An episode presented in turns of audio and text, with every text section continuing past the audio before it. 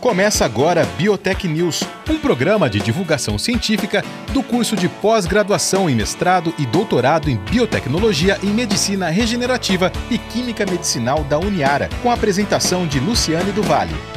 Olá, eu sou Luciane do Vale. No programa Biotech News de hoje, eu converso com o professor Dr. Gustavo Perotti. Ele pertence ao Laboratório de Eletroquímica e Materiais Avançados da Universidade Federal do Amazonas. Essa é, a gente estava conversando um pouquinho antes da gravação. Essa é a oportunidade, né, é, que esse momento que a gente está vivendo nos dá. Se fosse presencial, não teria essa essa oportunidade de conversar com o professor Gustavo, que está lá né, no Amazonas. E a gente vai conversar um pouco, então, sobre o tema dele, é produção de nanoestruturas de prata mediadas por extratos vegetais. É claro que eu começo agradecendo a presença em remoto do professor Gustavo aqui no programa Biotech News.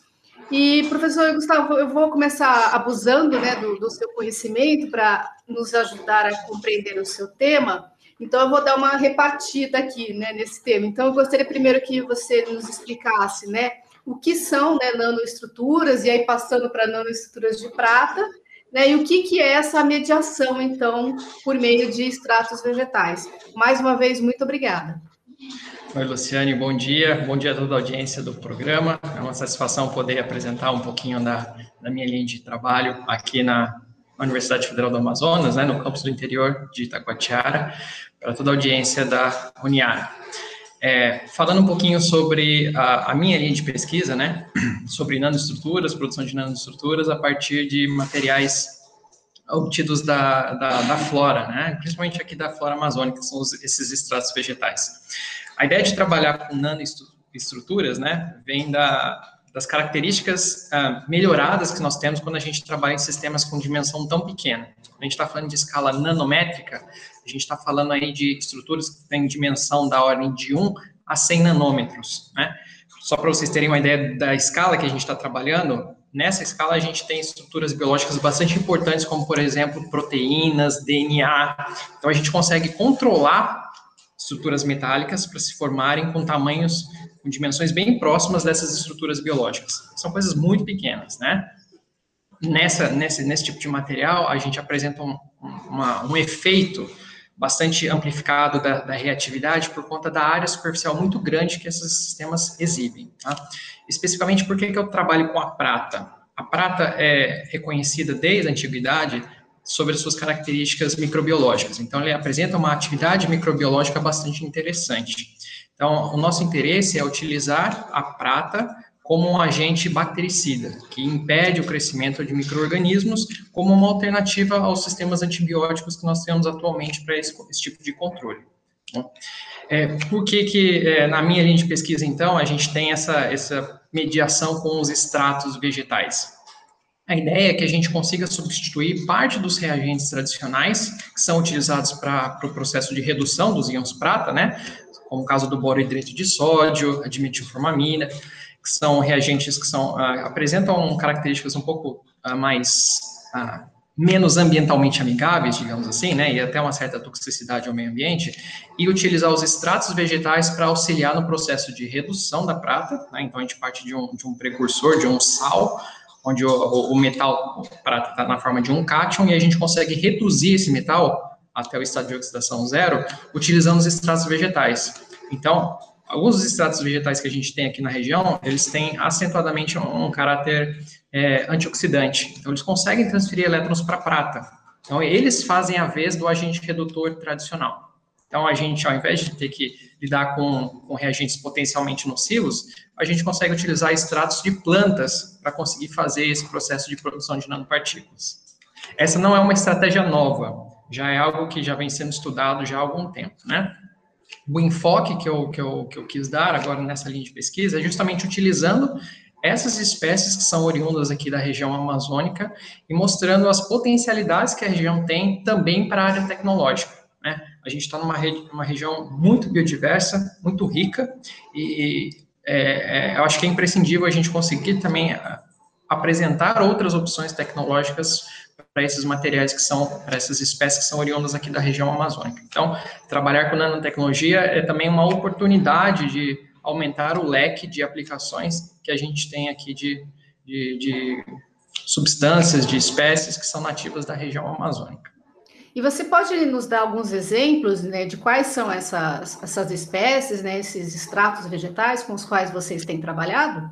Certo. Eu, eu, tenho atuado nessa linha de pesquisa desde 2008, 2018, desculpe. É, eu tenho feito, procurado me inserir em alguma linha temática do programa de pós-graduação, ao qual eu faço parte, né, que é o programa de pós-graduação em Ciência e Tecnologia para Recursos Amazônicos. E, e, a nossa, nossa temática de pesquisa é o desenvolvimento científico uh, e tecnológico de, de, materiais oriundos da região amazônica. Né? Então, a ideia partiu de conseguirmos utilizar alguma espécie da região amazônica com algum tipo de conhecimento prévio que eu tinha da parte de química inorgânica. Né? Eu sou formado na área de química inorgânica e trabalhava com outro tipo de, de estruturas na, no meu doutorado, né? De materiais lamelares, é uma outra, uma outra estratégia, né? Só que lá, durante o meu, o meu doutorado e durante a minha iniciação científica, que volta um pouquinho mais de tempo atrás ainda, eu já tive a oportunidade de entrar em contato com produtos naturais, né? Então, eu já fazia alguns trabalhos envolvendo o urucum. E aí, desde então, dessa etapa da minha formação na graduação, eu já fui tendo um pouco de inserção, um pouco de contato com, com produtos naturais. É, atualmente, uh, né, mais recentemente, em 2018, então, comecei com três trabalhos de iniciação científica que estavam investigando o potencial mediador né, na formação de nanopartículas de prata, utilizando extratos de açaí, extratos de guaraná e extratos de uma outra plantinha também que é, é nativa aqui da região amazônica, chamada de camu-camu, que é uma planta, uma planta que apresenta um potencial, uma quantidade muito grande de vitamina C na composição dela planta muito azeda, justamente por conta da, da, quantidade absurda de vitamina C que tem nela, né? E aí, esses foram os primeiros testes que a gente fez, uh, o trabalho de iniciação científica, né, com, com, três alunos aqui do Instituto, e nos deu resultados bastante interessantes e a gente ficou bastante satisfeito com eles. Tanto que, depois que conclui, eh, nós conseguimos concluir a, esses trabalhos de iniciação científica, é, as alunas se sentiram bastante envolvidas com o trabalho e tiveram interesse em continuar as pesquisas utilizando esses extratos vegetais já a nível de doutorado. Então, atualmente, o trabalho conta com dois alunos a nível de, doutor, de mestrado que estão pesquisando a utilização de extratos vegetais agora, de uma maneira mais aprofundada agora, tanto de açaí como de tucumã, para poder fazer a, a mediação do, das, das nanopartículas de prata. Eu vou te fazer uma pergunta, professor Gustavo, que você vai achar super estranho, né? Porque a tua área é essa, né? A química, uhum. mas assim, eu tenho que falar do, do meu lado de, de ouvinte, de jornalista e de público que não pertence a essa área. Assim, eu quero acreditar que toda vez que uma pessoa que não é da área ouve falar de, de prata, a gente não pensa em outra coisa a não ser joia, né? Bijuteria, né? Eu não consigo também não pensar nisso ou pensar, então, em, em, coisas de filme, né? Que a gente vê ali escorrendo, né? A prata ou o ouro. O quanto de nada a ver tem isso que eu falei agora com o que vocês fazem? A gente está falando da mesma prata? Isso, é o mesmo elemento químico, né? Mas é bastante diferente do que a gente vê na ficção científica, né? A gente vê que realmente, uh, quando a gente fala com as pessoas, quando elas associam a prata, elas lembram de talheres, de uhum. joias e coisas do tipo, né? Sim. Mas a prata, como a gente fala, desde a antiguidade, ela já era utilizada justamente por causa dessa ação antisséptica que ela apresenta. Então, antes da, do advento aí da descoberta dos antibióticos, né, que é algo relativamente recente na história, a prata e seus sais já eram utilizados para controle microbiológico, principalmente de feridas superficiais. Então, elas só foram uh, gradativamente sendo colocadas de escanteio em virtude da ação mais potente desses antibióticos que nós, que nós temos uh, descoberto né, a partir de 1930 e a, até os dias de hoje. O grande problema que a gente tem é justamente a questão da resistência aos antibióticos.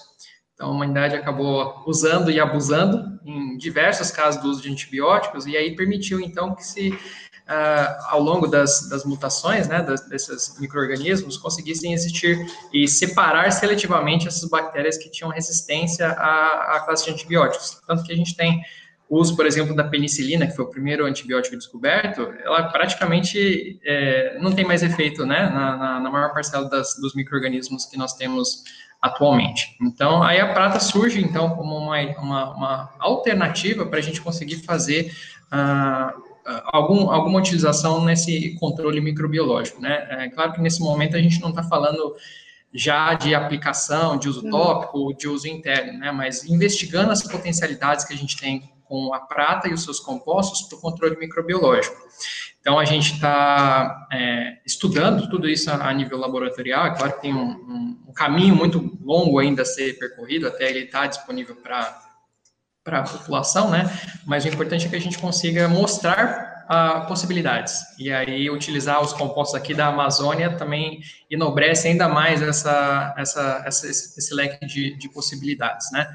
Mas a forma como a gente vê a prata no, na, no estado nanoparticulado é muito diferente de uma barra de prata, né? A gente, a gente vai ver que, por exemplo, até mesmo a coloração dessas, dessas dispersões que a gente tem em água é muito diferente da coloração da prata na forma de uma barra. A prata tem aquela característica acinzentada, né? A, cor de, de, um metal.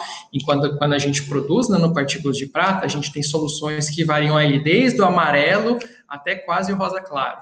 São formados pelo mesmo elemento químico. Mas, como a gente tem elas em tamanhos diferentes, a gente tem um efeito de alteração da cor que é bastante interessante. E Gustavo, no começo da nossa conversa, você estava mencionando que uma da, um dos, se eu entendi direito, me corrija por favor, né, que um dos objetivos de vocês trabalharem, né, com os extratos vegetais é pela questão mesmo também, né, é, ambiental, né, de menos impacto, enfim. Isso, Aí eu fiquei com, com, essa dúvida, é, é a, a prata, né, o trabalhar com a prata que causa alguma possibilidade né, de um impacto negativo ambiental, ou são os materiais anteriores, né, que, que não são, que são os sintéticos, por exemplo, que não os vegetais que causavam esse dano. Quem é que tem, Isso. entre aspas, mais culpa aí, né? A prata é. ou os materiais que interagem com ela?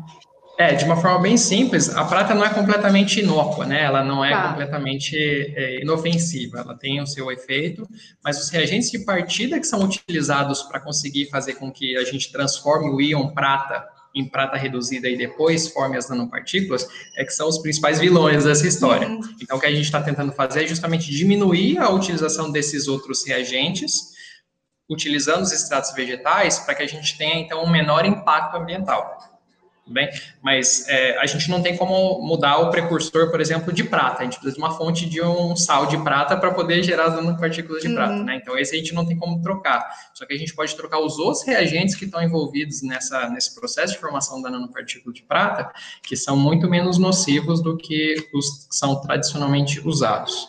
Entendi. E essa, essa, esse, essa toxicidade, vamos imaginar assim, ela se dá de, de que forma? É quando ela sai, né, quando vocês é, descartam esse, esse trabalho, ela, é, como é que é? No ar, enfim, na água, onde que acontece esse então, processo? De, de, dependendo da, das características do reagente inicial que a gente tem, né, quando acontece o processo de, de reação química com os íons prata, esses reagentes de partida eles são transformados em outros produtos. Então, são esses subprodutos dessa reação que podem apresentar algum tipo de toxicidade. E principalmente eu falo de toxicidade se a gente está falando de algum tipo de aplicação em sistemas vivos.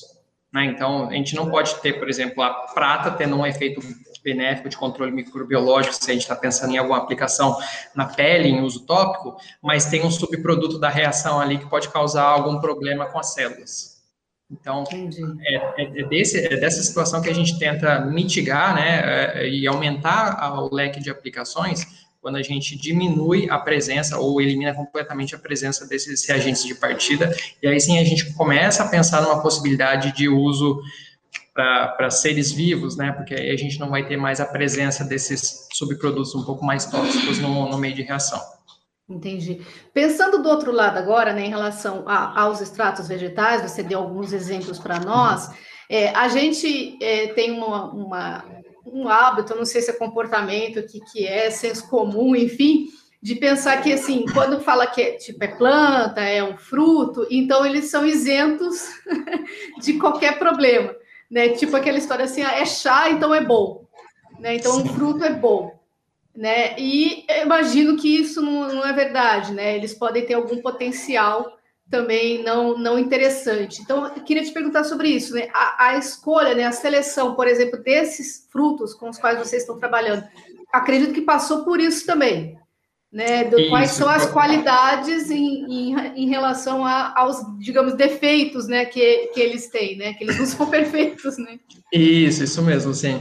A gente procurou, nesse primeiro momento, é, escolher espécies que estavam ah, facilmente ah, acessíveis para nós, né? Então, a região amazônica, ela tem uma diversidade muito grande de, de plantas que, a princípio, poderiam ser utilizadas para essa finalidade. O, o, grande problema é que algumas delas são muito sazonais. Você só vai encontrar em um período muito específico do ano. É, por exemplo, de dois a 13 meses no ano, e depois você não tem, tem que esperar o próximo ano para conseguir ter à disposição. Então, isso gera um problema é, logístico para nós muito grande, né? A gente ter os nossos estudos interrompidos por tão, por tão, por tanto tempo, né? É por isso que a gente escolheu, primeiro, espécies que eram ah, abundantes ao longo do ano todo, né? Então, o açaí, o tucumã, é uma espécie que ela é encontrada praticamente o ano todo aqui na, no estado do Amazonas. Então, a gente não tem um problema de oferta dessa, dessa espécie. Além disso, é, nesse primeiro momento, a gente procurou buscar espécies que já eram amplamente aceitas, já eram amplamente comercializadas aqui na região, e isso uh, ah, para poder tentar dar um enfoque um pouco mais é, diferente do enfoque nutricional com quais esses materiais são usualmente trabalhados, né? Então eles são, são oferecidos para a população na forma de alimento, né? Então o que a gente quis fazer era mostrar uma outra potencialidade desses desses frutos além da, da potencialidade alimentícia que já é consolidada aqui na região. E a questão da toxicidade também é muito importante. Se a gente está pensando que é uma espécie que a gente pode se alimentar, então, existe muito pouca chance dessa espécie causar algum tipo de malefício se ela, por exemplo, entra em, na, em uma formulação para produção de nanopartículas. Né? Então, a gente partiu dessas premissas para poder selecionar essas espécies iniciais para poder dar início aos trabalhos. E aí, na sequência, nos desdobramentos futuros, né, a gente espera que é, conhecendo um pouquinho mais sobre a característica de algumas dessas substâncias, né, de algumas dessas plantas, a gente consiga também é, começar a estudar outras espécies que têm é, inserção muito regional, assim, muito local. A gente tem algumas espécies que são conhecidas de, de localidades, realmente de cidades, de uma região muito específica, e que podem ter uma, alguma potencialidade muito interessante nessa mediação da formação de nanopartículas de prata. Basta que a gente tenha um pouco de de, de boa vontade, né, para conseguir investigar espécies que ainda não estão sendo amplamente é, exploradas aqui na região. É, e tem a questão dos nomes, né? Também, dependendo, muda de uma cidade para outra, até muda o nome, né? Você está falando do mesmo fruto, né? Mas tem um nome completamente diferente, né? Tem isso também, né? Exatamente, exatamente. Tem, tem questões é, bastante relacionadas a, também à qualidade, à variedade da espécie, uhum. né? Então, se você pega, existe uma competição, uma competição, né? Não uma competição, mas a gente vê que, por exemplo, eles as pessoas costumam dar nomes a, dos frutos da região onde eles vêm para poder denotar um certo tipo de qualidade, né? Por exemplo, o açaí, o açaí que vem de Belém, do Pará, ou o açaí que vem de uma cidade do interior, do Amazonas. Então, a gente já tem até mesmo uma característica de variação uh, composicional por conta da região da onde está vindo esse fruto, né? Então, é, se isso já é um, um, um desafio bastante grande para a gente lidar, imagina com outros frutos que a gente nem, nem, nem tem muito conhecimento ainda, né, sobre a, essa composição química deles, para a gente depois tentar imaginar o que está acontecendo na, na, no meio de reação que está permitindo a formação das nanopartículas, né. A dificuldade grande desses, desses estudos é porque diferentemente dos reagentes tradicionais, a gente só tem um ou dois reagentes de partida, né? Então, é, é um pouco mais fácil de você tentar imaginar o que está acontecendo. Agora, quando você está trabalhando com meio eh, fitoquímico, você tem centenas, milhares de substâncias que estão ali no seu meio de reação que podem estar tá influenciando no processo de redução da prata e formação das nanopartículas. Então, é um desafio muito grande conseguir propor algo que possa fazer sentido, né, para poder dizer por que, que o seu extrato, por que, que o nosso extrato vegetal de escolha como, de que maneira que ele está conseguindo atuar nesse processo de formação das nanopartículas. Pessoal, para a gente encerrar, você já disse várias vezes aqui ao longo da nossa entrevista, obviamente, né, que ainda vocês estão nessa fase, né, muito anterior de uma fase de, de aplicação. Me diz assim, as possíveis né, aplicações é, futuras desses, dessas nanoestruturas, né, dessa, dessa produção de vocês. Isso. A primeira parte para a gente conseguir pensar ele em um uso, por exemplo, em seres vivos, é saber o que, que acontece exatamente com essas nanopartículas quando elas estão em contato com, com, por exemplo, seres humanos. Então, ainda se tem uma certa dúvida sobre o que acontece, por exemplo, na rota metabólica, quando a gente faz uso, por exemplo, via oral ou via intravenosa, o que, que acontece com essas nanopartículas? Já tem evidências de que, por exemplo, elas se acumulam em órgãos, elas se acumulam, uh, e esse processo de acumulação, por exemplo, pode levar a algum, algum tipo de, de problema futuro, que vai ser desencadeado daqui um ano, cinco anos, dez anos, vinte anos. Então, vocês vejam que a, existe um, um, leque de incertezas muito grande ainda que impedem que a gente consiga utilizar esses materiais é, diretamente em, principalmente em seres humanos, né, para aplicações, por exemplo, como o uso tópico de formulações de curativos, de antissépticos. Se a gente tem esse problema, justamente porque a gente não sabe o impacto nos seres humanos, a gente pode pensar em outras aplicações onde, por exemplo, esse efeito microbiocida é interessante, como, por exemplo, na, na formulação de agentes sanitizantes, para limpeza e desinfecção de áreas, principalmente, por exemplo, áreas hospitalares, onde a suscetibilidade à contração de micro-organismos e eles desencadearem alguma resposta uh, mais grave, né, nos seres humanos é mais forte por conta da condição do quadro clínico dos pacientes. Então, a gente pode pensar mais nessa aplicação, por exemplo, no meio onde os seres humanos vão estar, vão estar presentes, e não diretamente ah, no, no, no, tecido biológico, né? Então, eu acho que talvez essa seria uma, um ponto de partida mais interessante nesse momento do que realmente, enquanto não tivesse estabelecido protocolos, se é seguro ou se não é seguro a utilização das nanopartículas é, em nós, né, nos seres humanos, eu acredito que essa seria uma aplicação mais, mais, num futuro mais próximo, tem mais chance de acontecer, né? Tá ótimo. Eu queria mais uma vez, então, agradecer a presença do professor Gustavo Perotti, do Laboratório de Eletroquímica e Materiais Avançados da Universidade Federal do Amazonas. Nós conversamos, então, sobre produção de nanoestruturas de prata mediadas é, por extratos vegetais. Professor Gustavo, mais uma vez, muito obrigada pela entrevista. Luciane, eu que agradeço a oportunidade, o espaço, agradeço bastante a toda a audiência e tenham a todos um bom dia. Obrigada. Você ouviu Biotech News, um programa de divulgação científica do curso de pós-graduação em mestrado e doutorado em biotecnologia e medicina regenerativa e química medicinal da Uniara.